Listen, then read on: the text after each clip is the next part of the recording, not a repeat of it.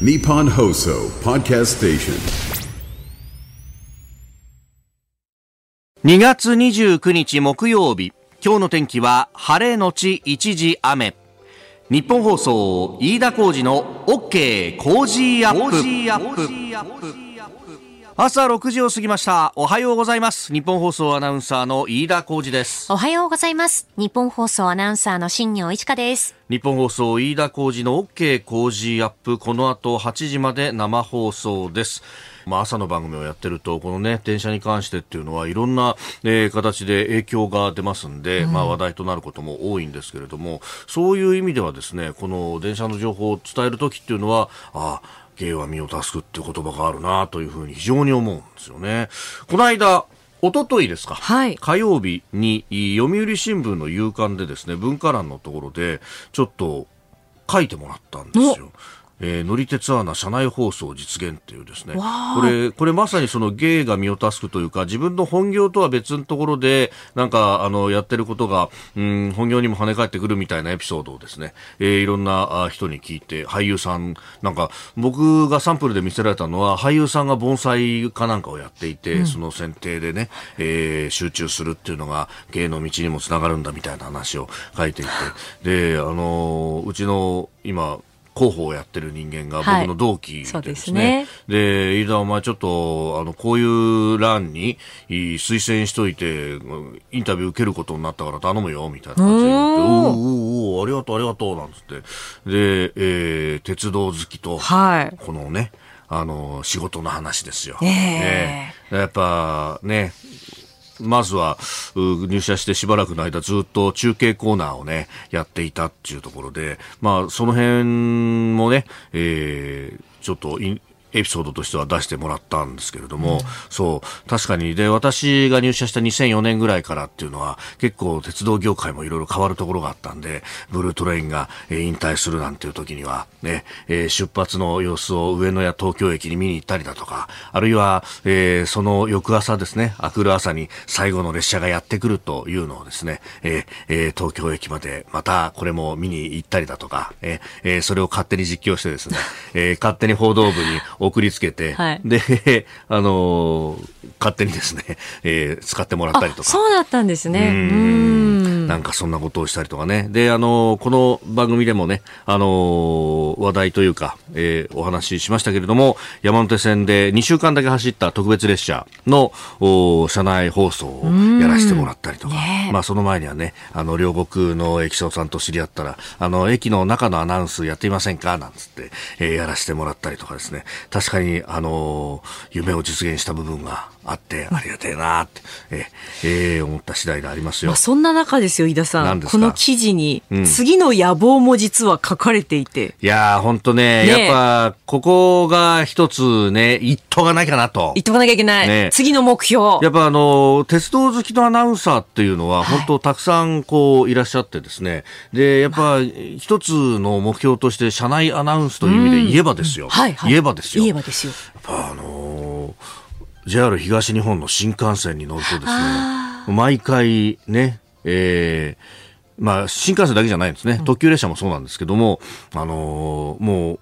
今はね、卒業されましたが、えーフジテレビのお酒井アナウンサーが、えーえー酒井の車窓からっていう、確か BS で番組をやってたと思うんですけど、そう、あのー僕、競馬も好きで、で、酒井さんの競馬実況もお好きだったんですよ。あのーね、えー逃げ場のミホノブルボンが、えー最後ダービーに、えー勝利するかどうかっていうですね、ギリギリのところで、もう大丈夫だぞ、ブルボン、府中の2400逃げ切ったっていうね、この愛のある実況されてるなって。で、その酒井さんが実は鉄道も大好きでいらっしゃって、で、えー新幹線の、えーアナウンスもやってらっしゃると。うん、じゃあ、次は、はいリニアだと。リニアだと。リニアだということですよ。関係者皆さん聞いてらっしゃいますか？えー、ただリニアの時代にはそう、そこでその記者さんとね話題になったのが、はいい、やでもね、リニアの時代になったらだよと、このさ昨今、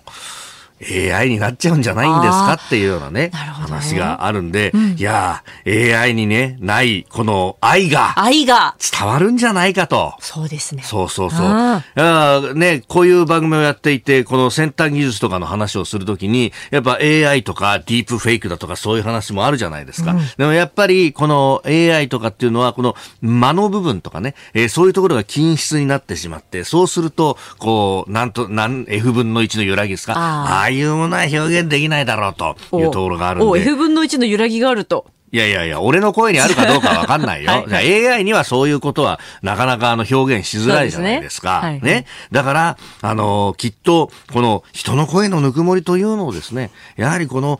最先端技術の中にも盛り込むのが必要ではないか、JR 東海さんと いうところで皆さん、抜かりない。一つ、よろしく よろしくお願いいたします。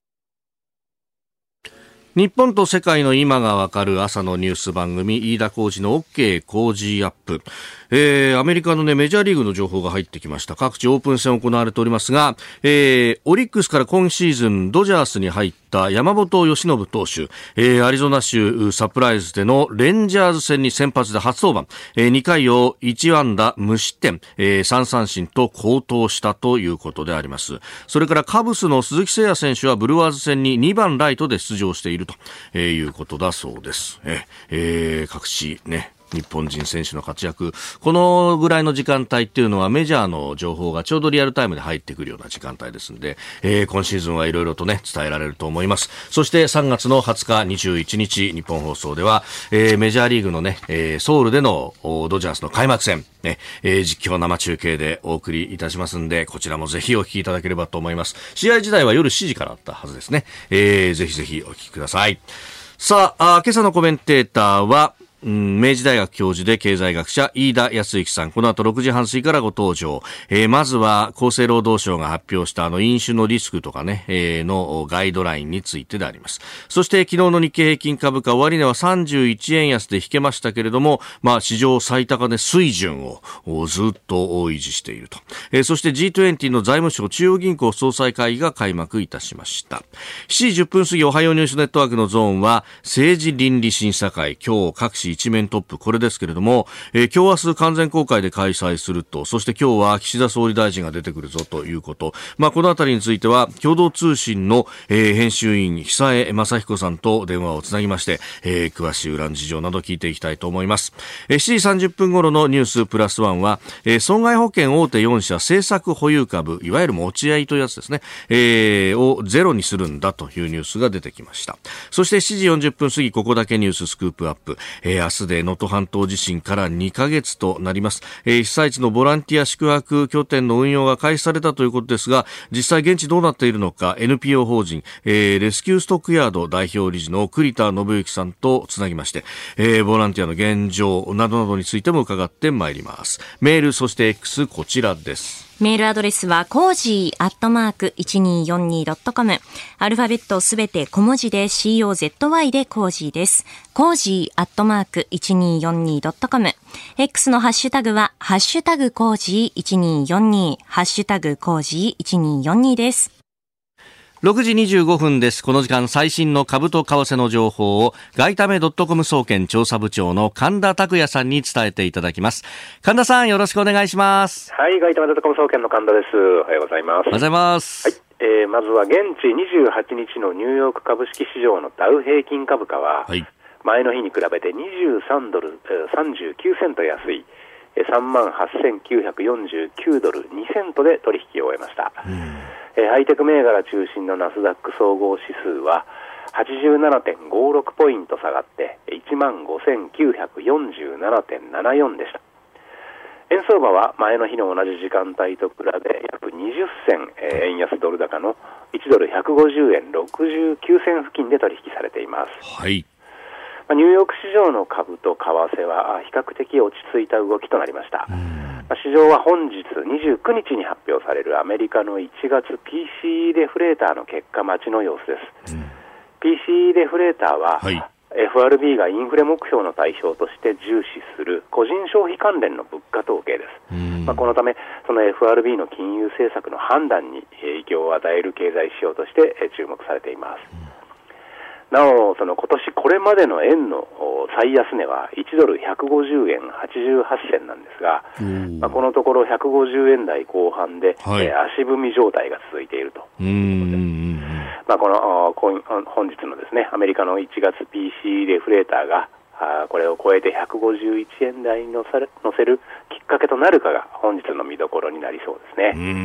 ん。あの通貨のね、まあ、通貨マフィアなんて言われ方もする、あの神田財務官も含めて G20 行ってますよね、これ、はい。タイミング的にはちょうど発表されると、いい時間にそこにいるっていうことになると、発言も結構、話題として出てきますかね。はい、あのおそらく151円台に乗せるような場面が出てくると、はいまあ円安をこう強く牽制するようなう発言も相次ぐんじゃないかということが想定されます。まあ、そういうところでちょっとね、あのね円相場しばらくは神経質な動きが続く可能性がありますよね。まあ、同じ席に財務大臣も中央銀行の総裁もいますもんね。えうん、わかりました。はい神田さんどうもありがとうございました。ーはい、ありがとうございました。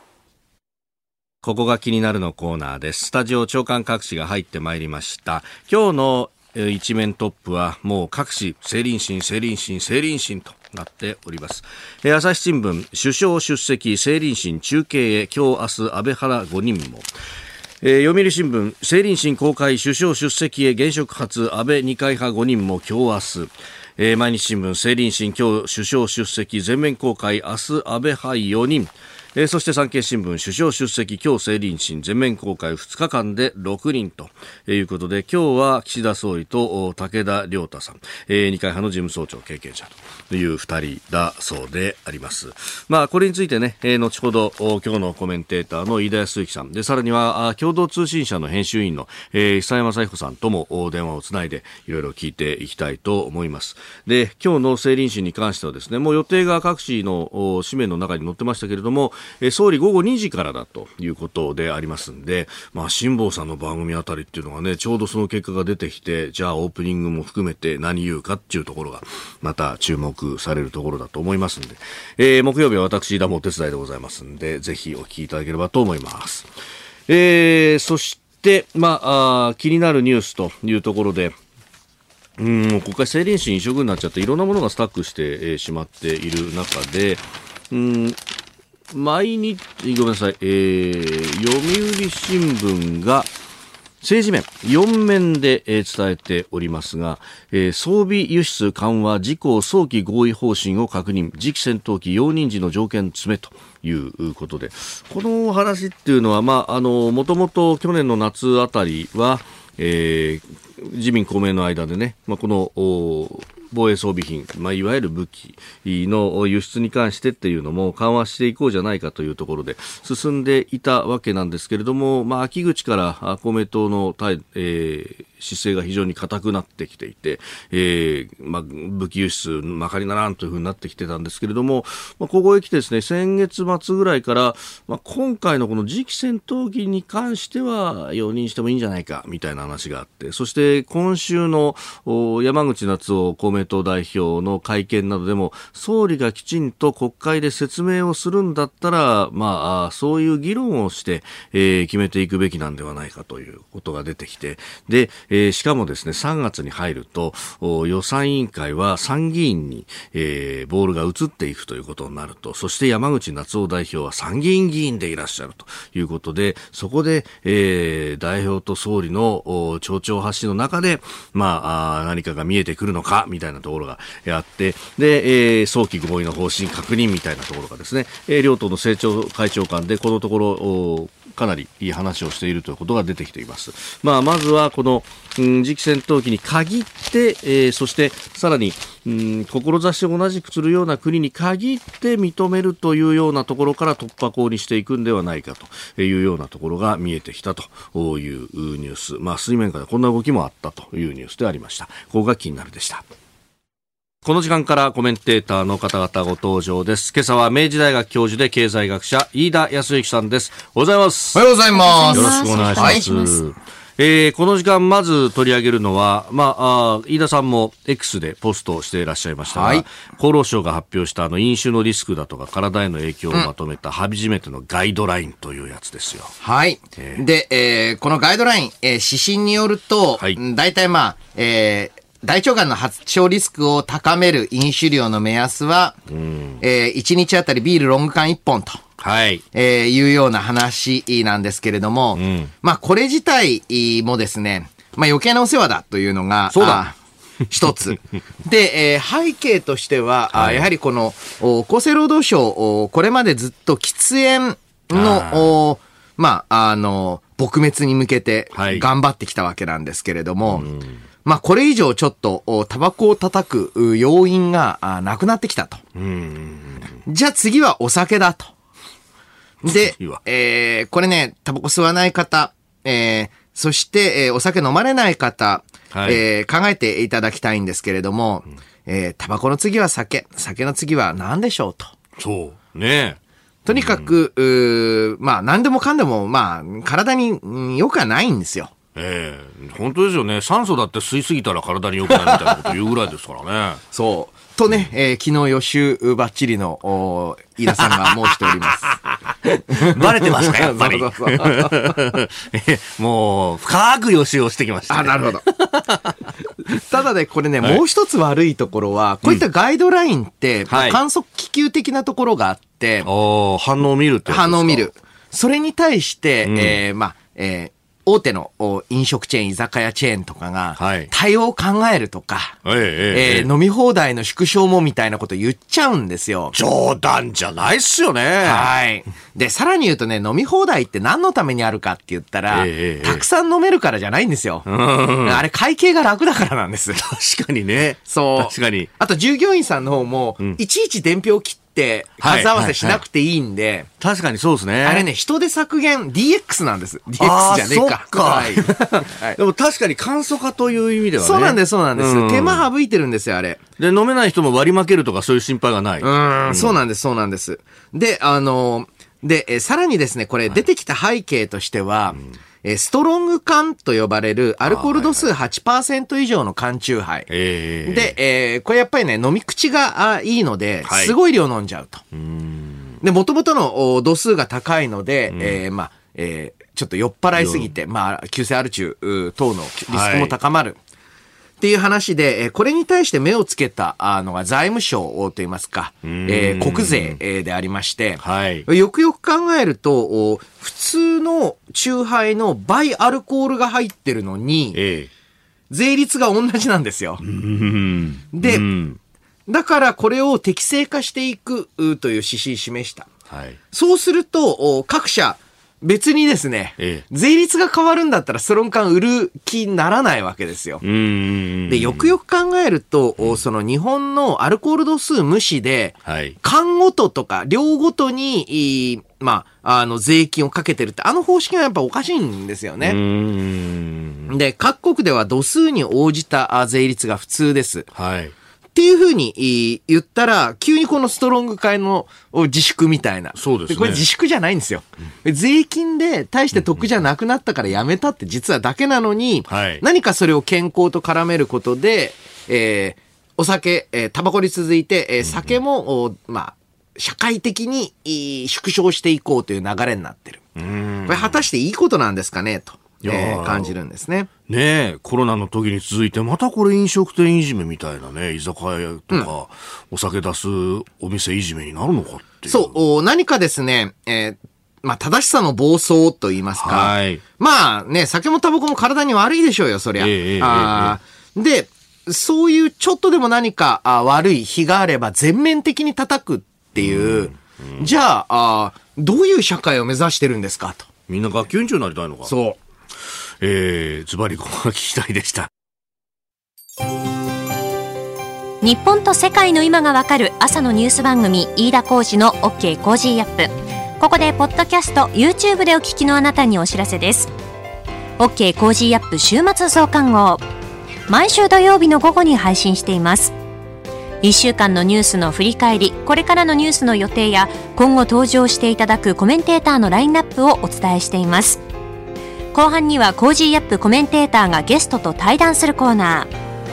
今月はジャーナリストの峯村健司さんとジャーナリストの井上和彦さんの対談をお送りします。週末もぜひチェックしてください。ここで番組からのお知らせです。番組のイベントのお知らせでございます。 Cozy Up 番組イベント第2弾。ニッポン放送開局70周年記念。飯田浩司の OK Cozy Up 激論。横浜ベイサミット in 神奈川県民ホール。4月28日日曜日午後4時開演です。飯田浩二アナウンサー、私新業、そして論客の皆さんが横浜の神奈川県民ホールに集結して政治経済から外交安全保障まで激論を繰り広げます。今の時点で発表されているゲストの皆さん、自由民主党参議院議員の青山茂春さん、経済学者の飯田康之さん。はいよろしくお願いしますお願いします。軍事評論家の小泉優さん、ジャーナリストの須田慎一郎さん、ジャーナリストの峰村健二さん、評論家の宮崎哲也さん、エンドモアとなってます。一般指定席のチケット税込み1枚6500円、えー、また数量限定25歳以下の方を最低1名含むペアで購入するとお得な若者応援ペアチケット2枚で1万1000円もございます。あの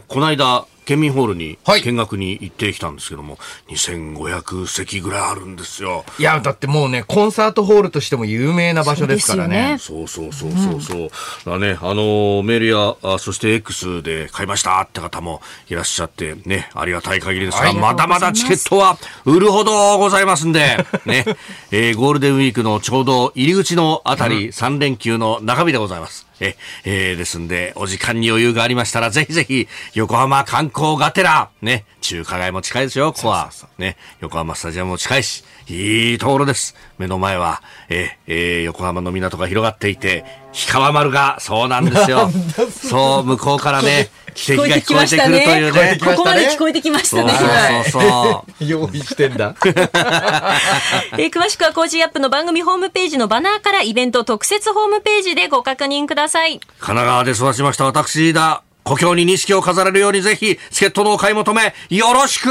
お願いします。えー今朝のコメンテーターは、明治大学教授で経済学者、飯田康之さんです。引き続きよろしくお願いします。よろしくお願いします。ます。えーでは7時またぎまずはこちらのニュースです昨日の日経平均株価終値は31円安史上最高値更新から初の値下がり昨日の東京株式市場日経平均株価の終値は前の日と比べ31円49銭安の3万9208円3銭でした。値下がりは先週22日に史上最高値を更新してから初めてです。はい。まあ、あ4営業日ぶりに下げたということですけれども、3万9000円台です。はい。えーそしてね、前日比31円下げただけで、えーニュースになるっていうのがね、報道の加熱っぷりを。はい。で、えー日経平均株価あというのは、あまあ、日本経済といいますか、代表的な225社、あを選んで、その株式を、おまあ、ちょっとダウ平均法っていう特殊な方法で平均するんですけれども、だまあ平均値だと思っておけばいいんですけれども、はい。この225銘柄、ちょいちょい入れ替わってます。うーん。うん、なので、えーはい。まあその、バブルう前、の、バブル期の最高値を超える超えないっていうのは、その225の中身だいぶ入れ替わってますから、ええうん何が何だかよくわかんないものなんですね。うんうんただやっぱなんかね、えー数字って不思議なもので、えーそこを超えると、なんかやっぱ株式市場の人たちもね、ちょっとそ超えそうになった時からそわそわし始めて。はい。で、やっぱ超えると、やったーみたいな。拍手して拍手とかねしてとかっていうのはね、まあ、あの、お祭り験担ぎみたいなあもんだと思って、えーいただければあいいんですけれども、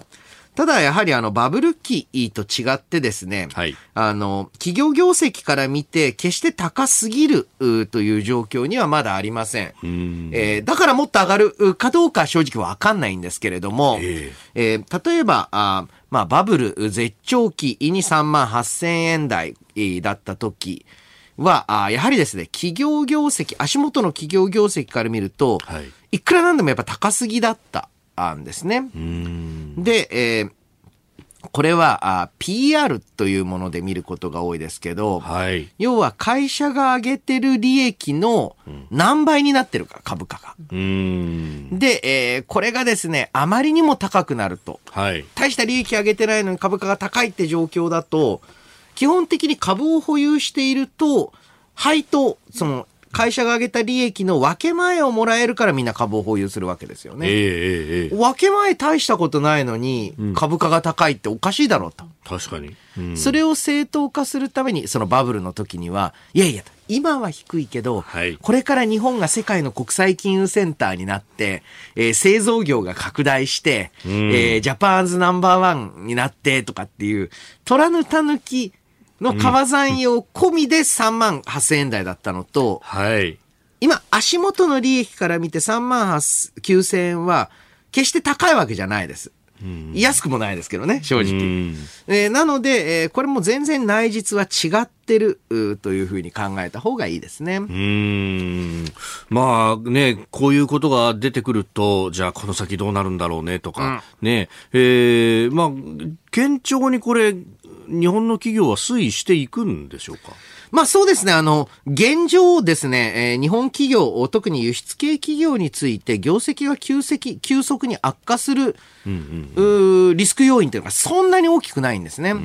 で、安全保障上の脅威云々というのも、おこれ、効果不効果、あ日本の製造業にとっては、えーむしろ、おこの経済安全保障の強化が追い風になっている側面というのもあります。えーなので、まあまあ、まあ、相場はね、えーはいギャンブル当たり外れですけれども、はいお現状が異常だと判断する、まあ、主流のエコノミストはいないと思いますね。なるほど。えーニュース7時またぎ、7時をまたいで、えー経済の話深めてまいります。お聞きの放送は日本放送です。今朝のコメンテーターは明治大学教授で経済学者飯田康之さんです。引き続きよろしくお願いします。よろしくお願いします。さああー先ほどから日経平均株価のね、えー史上最高値の話、まあ企業業績というか、まああーいきなり下がるようなリスクはないというお話がありました。でもあのーバブルの頃なんかをええ考えると、なんか世の中がこう浮かれているってところで、けしからんと。なんか、さっきのね、あの、お酒のガイドラインの話にも通じるんですが、そういう時に、こうね、あの、正常化をするんだと。なんか引き締めるべきだと。いうようなことがなんか出そうで怖いんですけど。そう、何かね、えー景気が良いと、はいその後罰があるんじゃないかっていう、不思議な学習が働いちゃってるうところがあるんですね。はい。で、えーさらに、えーまあ、大手メディアあーなどでも、どちらかというと、その、おまあ、何か、あーその、うまくいっていない人、企業、産業に寄り添うっていうことを、はいお重視えーしてきたと。で、それはまあ、それで一つの見識だと思うんですけれども、はいどうもですね、この伸びてる業界、伸びてる企業を褒めないうん。っていうのは、日本のあんまりいい癖じゃないと思うんですよね。なんか僕、子供の本当にちっちゃい頃ですけど、このバブルの頃って覚えてるのは、なんかこういう時に一杯のかけそばとかですね、なんか製品みたいなのがもてはやされたよなっていうね。まあそうなんですよね。えーですから、まああ、そういった空気の中あで、えー世界の情勢というのはもう一歩も二歩も先を言言っています。で、えー原価のおインフレ、えーやはりですね、あの、もともとはあウクライナ侵略戦争とか、まあ、はい。コロナ明けえーによる資源高というのが大きなあまあ懸念で、それに対応するために各国は金利を上げてきた。んですね。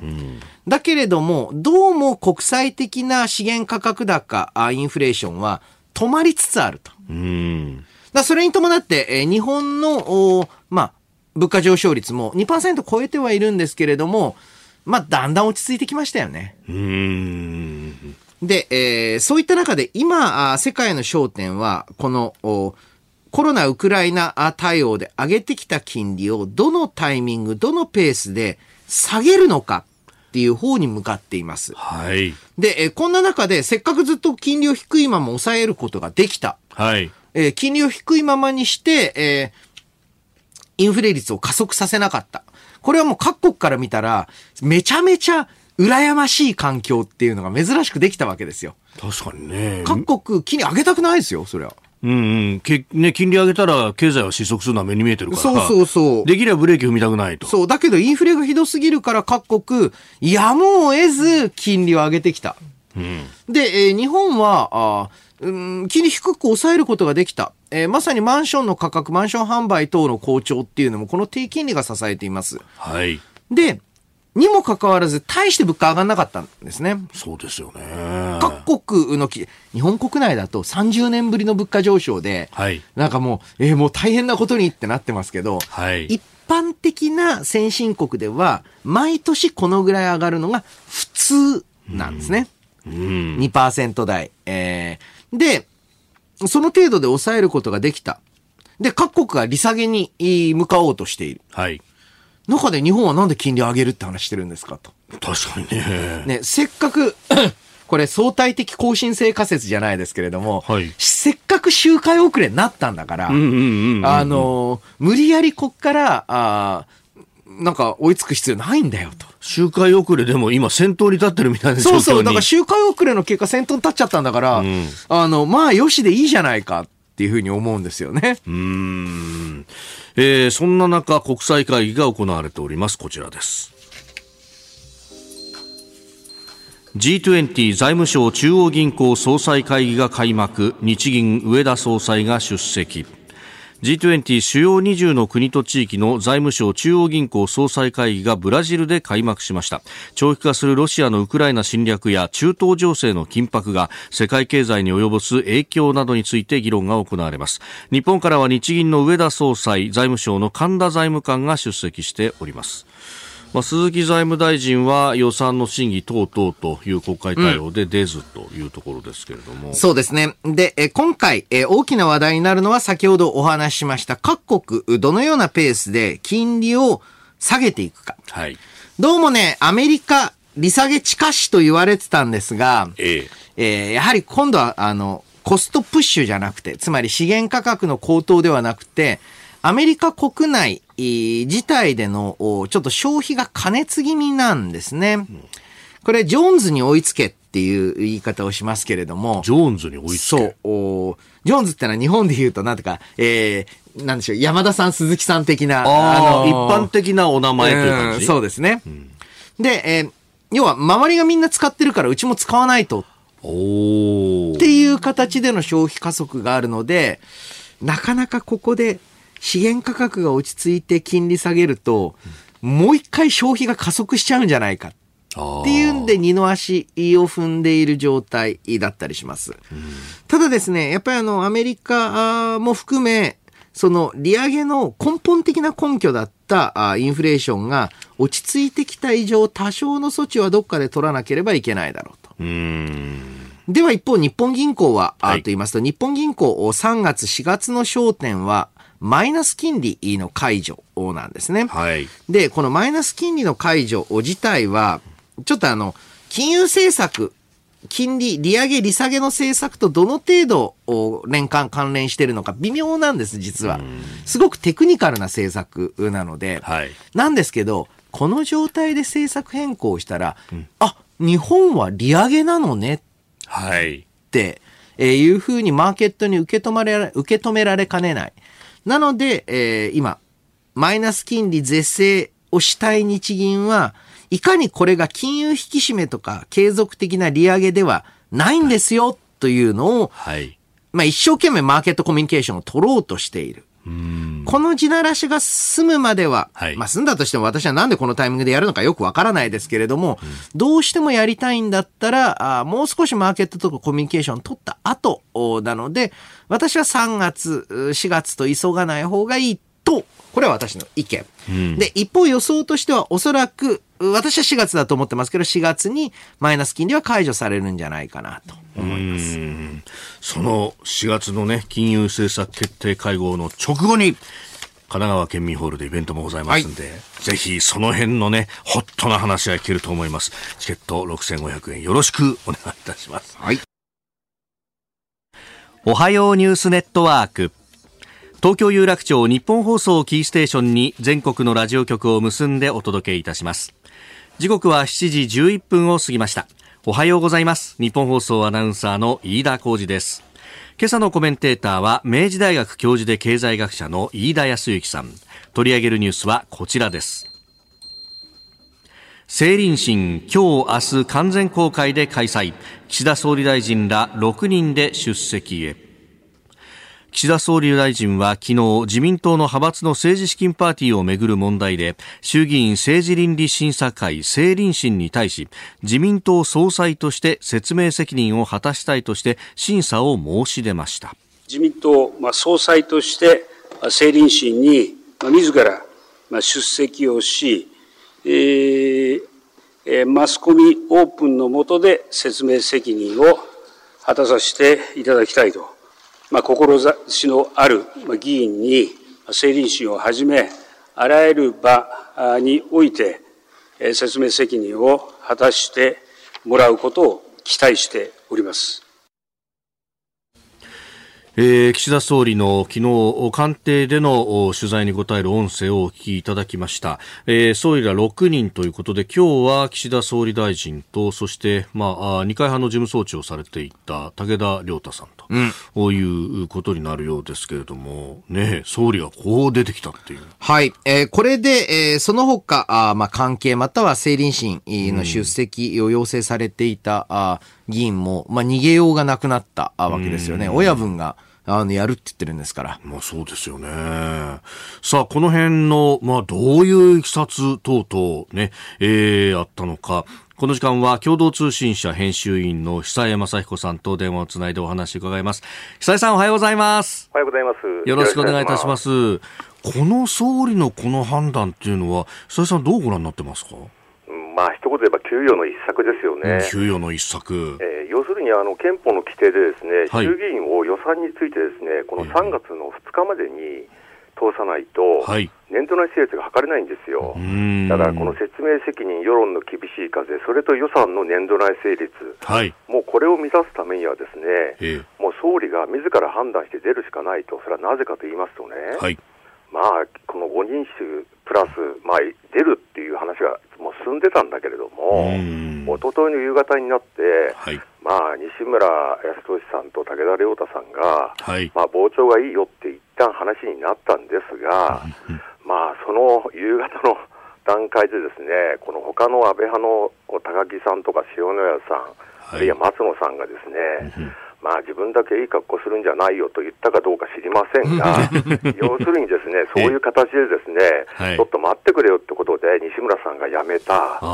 ただ、いやいや、武田さん、私一人になっちゃうじゃないか、ということで、まあみんな逃げちゃって、まあこれなんかあの、例えが悪いですけどね、あの追い込み量みたいなもんで、まああの、総理としてはね、はい、2月15日の日に、政治責任についてはね、はい、関係者がそのどういう説明責任を果たすのか、それを見て踏まえてですね、党として判断していきたいって言ったわけですよ。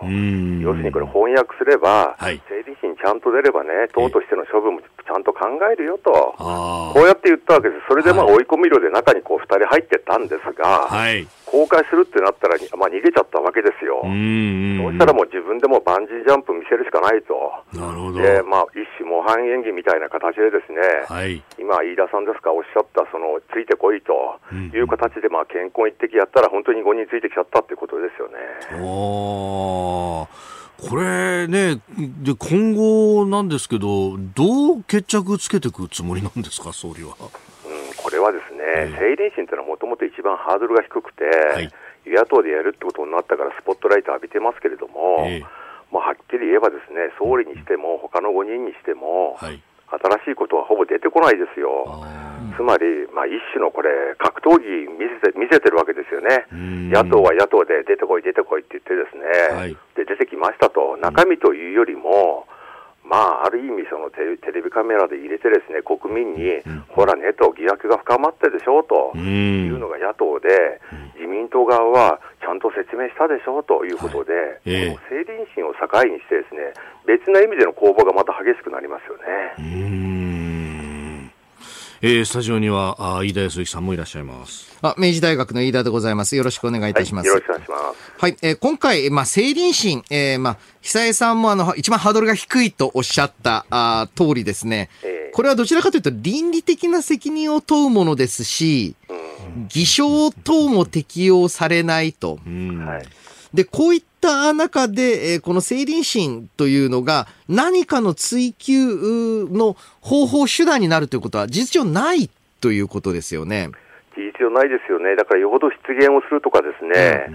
ハプニングがない限り基本ないと思いますね、じゃあなんでそのハードルが低い成林審なんだと、はい。うん野党も早く最初から証人喚問でいいじゃないかと、偽証罪に問われるんだからと、はい。こういう話もあるんですが、そこの部分はですね、やはりこの能登半島自身も含めた、この予算案を通さなきゃいけないっていうのは、これはまあ与野党一致してるわけですよね。うんということで言うと、予算委員会っていうのはこう片道一車線、そこで参考人承認喚問をやるとですね、はい。うん予算の審議は進まないわけなんで、なるほど。でまあ、この2月の4日、まあ、あの他の番組でですね自民党の浜田国対委員長と立憲の安住国対委員長がですね成林審ということでまあ打ち出したわけですよね。はい。それは一車線だと詰まっちゃうから、よ分け道に速道を作りましょうってことで、成林審というこの速道を作っていったわけですよ。うんそれが今、どん詰まりを迎えてる、そして総理がもう詰まっちゃったんで、自分が出て行って、模範演技見せるよと、はい建前論しか言わないけどねって、まあ、こういうことですわね。はあ。これ、とりあえずはじゃあそれを境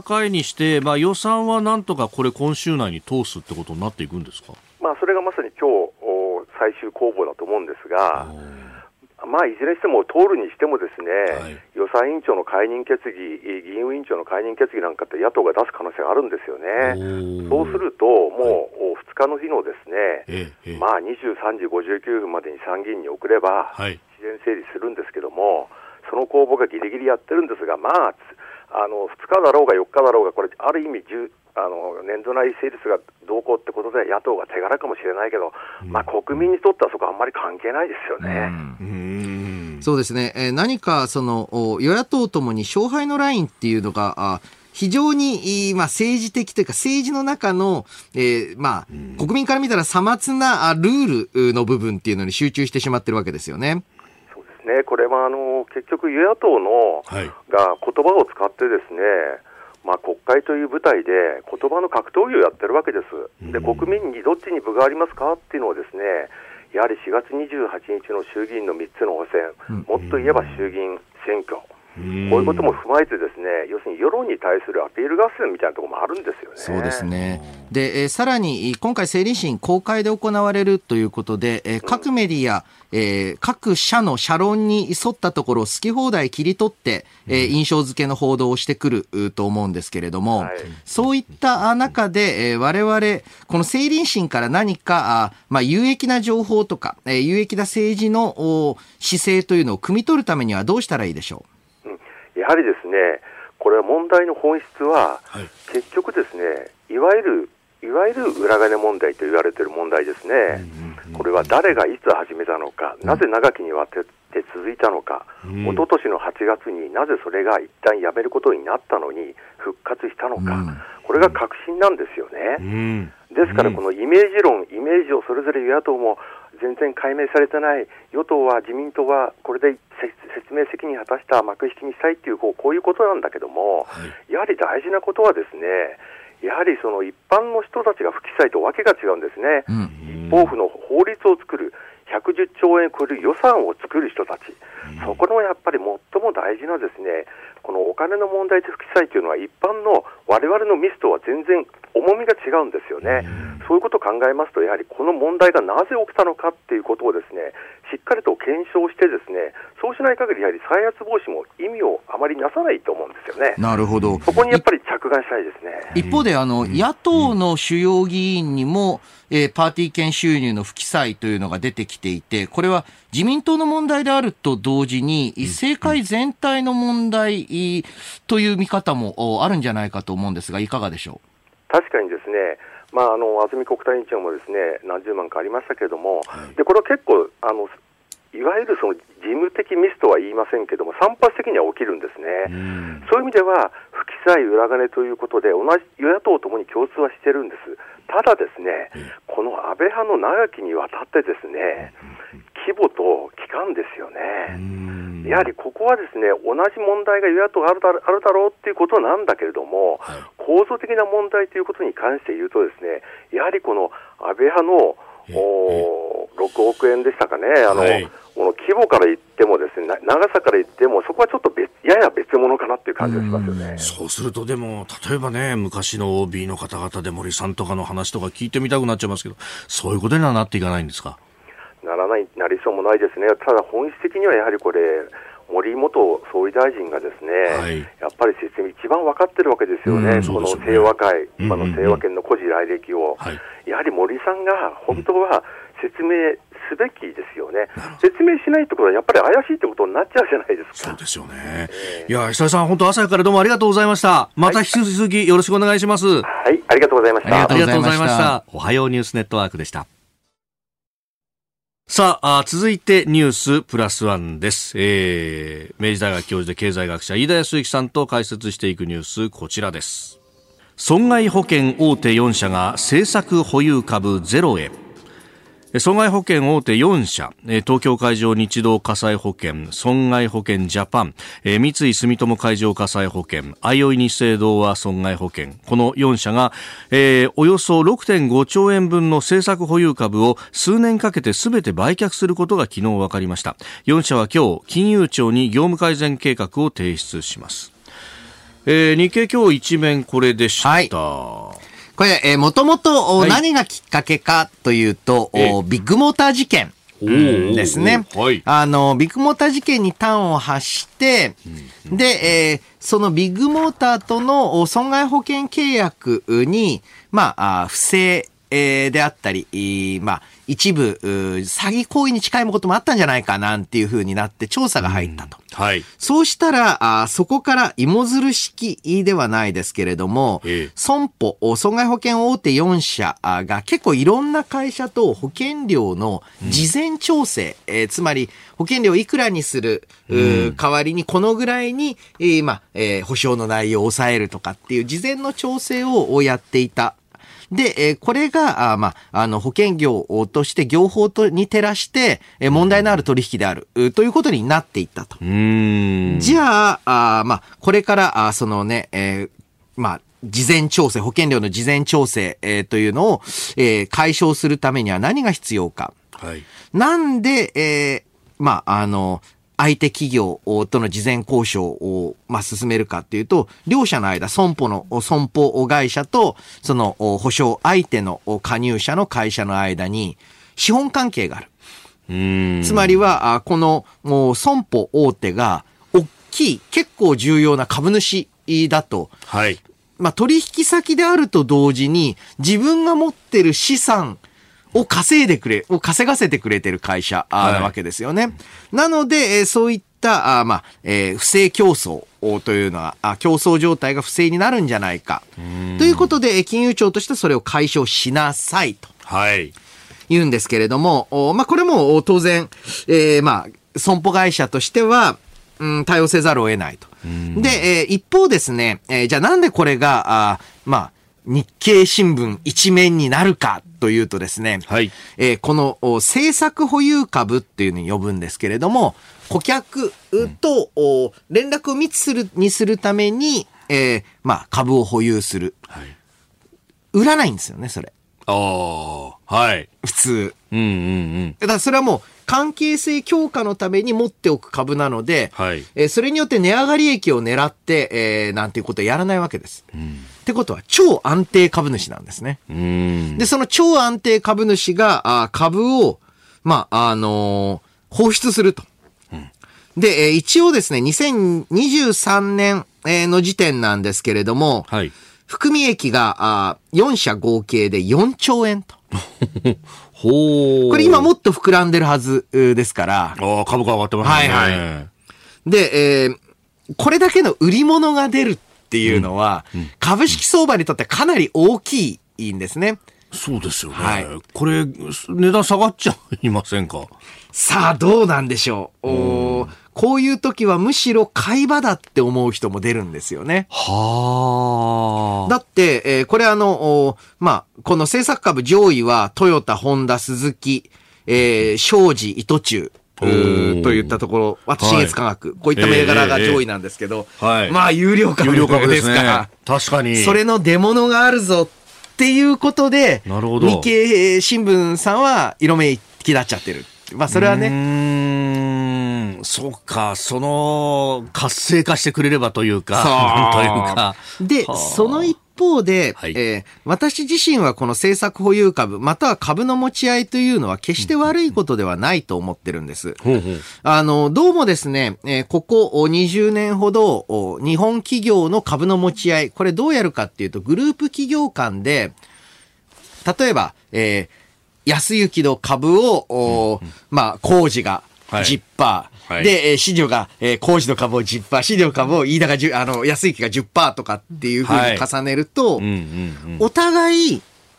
まあ、安定株主を持った状態で、えー経営ができるんですね。うんうんうんで、それをやると、投資家の声が届かないじゃないか、とだいぶ怒られて、はい。持ち合い解消というふうに言われたんですけれども、えこのお持ち合いをあまりにも低くしてしまうと、企業の経営というのが、その都度都度の短期保有の株主目線で行われるようになると。えはい。短期目線というのは長期的な人への投資よりはリストラの方が良いと。はい。えー長い目で見て30年かけた投資計画うよりは、えーまあ、今ある在庫を取り崩したり、えー今ある工場とか研究設備、売っ払って利益出しちゃった方がいいっていう短期経営になる。逆に、株主資本主義は問題なんじゃないかというのが明確になってきたリーマンショック以降の世界経済の中で、この政策保有株はね、ちょっと損保はやらかしてるので、はい仕方ない面はありますけれども、今一度安定株主の存在っていうのを見直すう必要もあるのかなって思いますね。えーこの損害保険大手4社政策保有株ゼロへ今日のニュースプラスワンでした。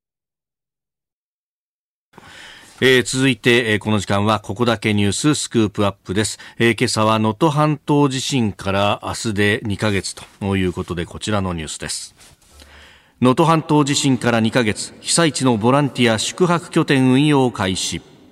石川県は能登半島地震の被災地で活動してもらうボランティアの宿泊拠点を穴水町に設け26日から運用を始めました。まあ、能登半島というところ、まあ、途中からね、こう、東側にドッグレッグしているという地形ですけれども、ちょうどそのお回るあたりの付け根に当たるところに穴水町というところが、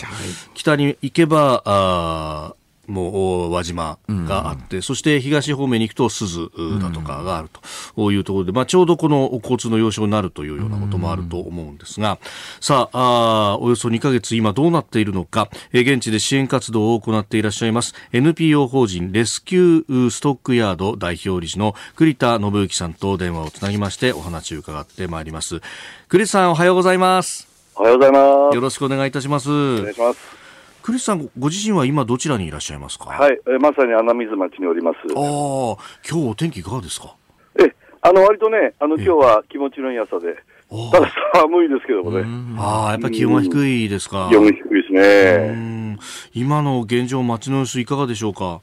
そうなんですね。まあ、壊れたものはほぼそのまんまでね、ああの、まあ、道路、道道路は凸凹で、はいまあ、あの、仮復旧はしてるんですけども、ええまあ、やっぱり風景は、まあ、見た目は変わってないですようね。ん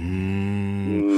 ん。あの私も直後に入って、まあ、その時はまだ、ね、水も何もというところでしたけれども、その、え基本的な基礎インフラの部分というのは、どのぐらいまで回復してますか？はい。あの、電気はね、あの、ええほぼ回復して、うん。で、水道がまだ一部、あの、下水も含めてね、まだ困難な状態が、あの、続いておりましてう、ん。あの、まあ、通水したところもですね、はい。その、宅地内の、その配管がやっぱり壊れちゃったりとか、あそうそうそう、あるいはこう、あの、ボイラーが壊れちゃって、お風呂入れないってことですね。あなかなか厳しい状態続いてますね。なるほど、ええまあ、鈴などはもう浄水場からやられてしまったとかね、そんな話も出てましたもんね。いやー、奥へ行くは行くほど大変ですよ。まだまだ。うーんえ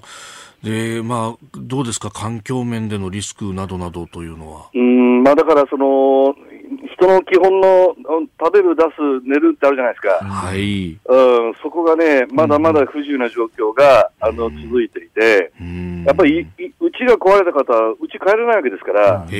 あの、あの避難生活があれからまあずっと続いていると。うん。で、まあ、電気が通ったっていう方で、一部ね、うち、に帰られる方もありますけども、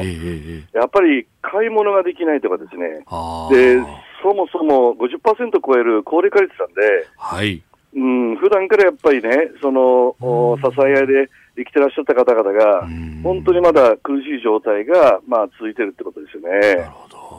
えー、スタジオには明治大学教授で経済学者飯田康之さんもいらっしゃいます。飯田です。よろしくお願いいたします。お願いします、えー、過去これまでもまあ震災さまざま大中小規模あったと思うんですけれども、えー、今回の震災こういったところがあまあ、えー、今までの支援と違うそして違って大変だという部分ってありますでしょうか？はい。まあ、私も50か所以上災害現場行ってますが、はい。今回のように、うん、もう入り入りづらい被災地はほぼ記憶ないですね。要は半島に向かって北からしか入れませんから、うん、はいうん、で、まあ、道路が寸断をして、うん、あの緊急車両ですら当初は渋滞を起こしたわけですね。うん、だからこう被災地にたどり着けないっていう、まあ、こんなにも大変なんだっていうのはもう、他とはちょっと違いますね。なるほど。これ東日本大震災の時も、まあ、あの、えー三陸沿岸部等で、えー、道路施設、えー、貧弱だからという、えー、話聞かれましたけれども、その日ではないぐらい、やはり道路が細い、そうですね。あのー、東日本大震災でも、あの、屈指の破作戦ってね、あのーはい、道路警戒を早くやっていただいて、うん、それでまあ、あのー、まあ、東西南北の、まあ、一方向じゃない、その、えー、3方向から入れたわけですよ。ああ、確かに。ところが今回北方向しかなくって、しかも山の災害なんで、はい。その、住民さんが普段抜け道とかで使ってる道もほぼアウトなんですよね。土砂崩れがあったり、落石があったり、はい。うん、そういうものはね、あの、やっぱり時間かかりますんで、ん今、片側一車線でようやく通れたとか、はい。能登里山道路がもうほぼね、もう、その土砂崩れで倒壊しちゃってますから、使えないとか、なかなか時間かかりますね、こういう。インフラの整備だけでもね。串の葉作戦の時はその真ん中のね、東北道であるとかっていうところはあったから、こう、串のように行けたけれども、その背骨の里山街道とかが、今まだ止まっちゃってますもんね。えー、だから奥へ行くか、行けば行くほど、まだ厳しい状況は、まあ、続いているということですね。さあ、そんな中で、これね、いよいよボランティアの宿泊拠点ができてってところですけれども、その集まり具合だとかっていかがですか、えあのおかげさまでね、あの多くの方が登録していらっしゃいますから、はい、あのー、今までは宿泊施設がなかったので、あまあ、例えば朝6時に金沢出てもね、はい、もう2時間、3時間かかって、でまあ、夜まで帰ってくるとなると、活動時間が短かったんですが、この宿泊できるということで、その活動する時間が伸びましたんでね、うん、これからやっぱりそういうことで、あの長く活動していただくための拠点ができたっていうイメージですね。あえー、もうここから先はその、まあ、壊れた家から、まあ、あ物を運び出してとか、そういう人人手が必要になってくるってことですかね。そうなんですよ。もう8万頭ぐらいがやっぱ被害やってますから、そんじゃそこらじゃ運び出せませんし、うん、うん。やっぱり、あのそのボランティアが必要だっていうことの一方で、はい、まあ、片付けだけではなくってね、えー、もう今の避難所の、ね、運営どうするかだとか、うん。うちに帰ってもね、こうやっぱり在宅の方で不自由な暮らし、ね、まだその車庫で暮らしてらっしゃるとか、うん、避難所でもね、まだ座布団3枚でね、暮らしてらっしゃるとか、それからいよいよ仮設住宅が建ちますんで、はい。まあ、いわゆる孤独死を防げみたいなところあるじゃないですか。なるほど。うん、だから本当ね、関連死も含めて、はい、あの、丁寧に見ていく、そのボランティアとか民間の役割は非常に大きいと思ってます。うん、あむしろだから、こっから先、そういう意味でいろんな人に入ってきてもらいたいフェーズになってくるわけですね。ですよ。飯田さんだからね、えー、あの、こうして放送させていただいてね、本当ありがたいんですけどね。えー、ぜひ、あの、まだまだなんだということをお伝えしたいですね。うん。まあもちろんね、旅行で行って支援とかそういうのも、まあ、通り加賀地域はあるかもしれないですけども、えー、プラス、そその能登に関しては、もう、直接的に人手が必要という。そうです。ボランティアが必要なんですね。うん。ええーわかりました。あのクリスさんご自身はもうしばらくずっと穴水を中心にして活動を続けていくというところですか？すねええまあずっと毎週あの出たり入ったりしますけども、ええええまあほぼ穴水にいるって感じですかね。これ聞いてボランティアじゃあ行こうかっていう方はどういった行動を取ればいいですか？はい。あのー、えっと県の方で登録していただくっていう方法もありますし、はい。今、あの、私たちの NPO もね、130団体ぐらい入ってるかな。うん、でた例えばその子供が得意だとか、あ,、うんはい、あのうん、あの食料支援が得意とか、いろんなやっぱり分野があるじゃないですか、NPO もね。はいうん、だそういうところを探していただいて、ええ、NPO のルートからも入ることができますんでね、うんうんぜひお問い合わせいただきたいと思うんです。なるほど。はい。わかりました。いや、ぐさん、本当、朝早くからお忙しい中でありがとうございます。こちらこそ。また引き続きいろいろ教えてください。はい、こちらこそありがとうございます。どうもありがとうございました。はい、ました。NPO 法人レスキューストックヤード代表理事栗田信之さんと電話をつなぎました。ここから先人が必要っていうねそういう。まあそうですね、うん、でそれに伴って報道の頻度も下がってきています、はい。で、えー、実はこっからこそが人手が必要なんだっていうのは強く訴えていきたいですよね。さあ、この能登半島地震、まだまだ大きな被害が出ていて、そして人手もさらにね、えー、助けが必要だというところであります。えー、日本放送では被害に遭われた方々を少しでも支援するため、沖の皆様から支援金、義援金をお受けしております。えー、有楽町日本放送本社では正面玄関に募金箱を置いています。えー、受付時間は平日の朝8時から夜8時までです。えー、夜間早朝、土日祝日はお受けできません。えー、銀行振込は三菱 UFJ 銀行本店普通預金口座番号1856611三三菱 UFJ 銀行本店普通預金口座番号1856611、えー、口座名義日本放送義援金、えー、こちらにお近くの銀行からお振り込みください、えー、なお振り込み手数料は各自でご負担という形になります。で義援金今日2月29日木曜日までの受付となっております。皆様の温かいご協力どうぞよろしくお願いいたします。日本と世界の今がわかる朝のニュース番組飯田浩二の OK コージーアップ。日本放送の放送エリア外でお聞きのあなたそして海外でお聞きのあなた。今回もポッドキャスト YouTube でご愛聴いただき本当にありがとうございます飯田浩二の OK コージーアップは東京有楽町の日本放送で月曜日から金曜日朝6時から8時まで生放送でお届けしています。番組ホームページでは登場していただくコメンテーターのラインナップや放送内容の原稿化された記事など情報盛りだくさんです。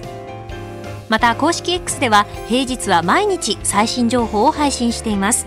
ぜひこちらもチェックしてみてください。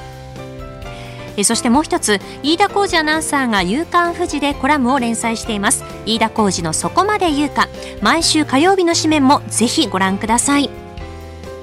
日本と世界の今がわかる朝のニュース番組飯田浩二の OK コージーアップ。忙しい朝そして移動中ニュースを少し深く知りたい時。ぜひ AM、FM、ラジコはもちろんニッポン放送のポッドキャスト YouTube でお楽しみください。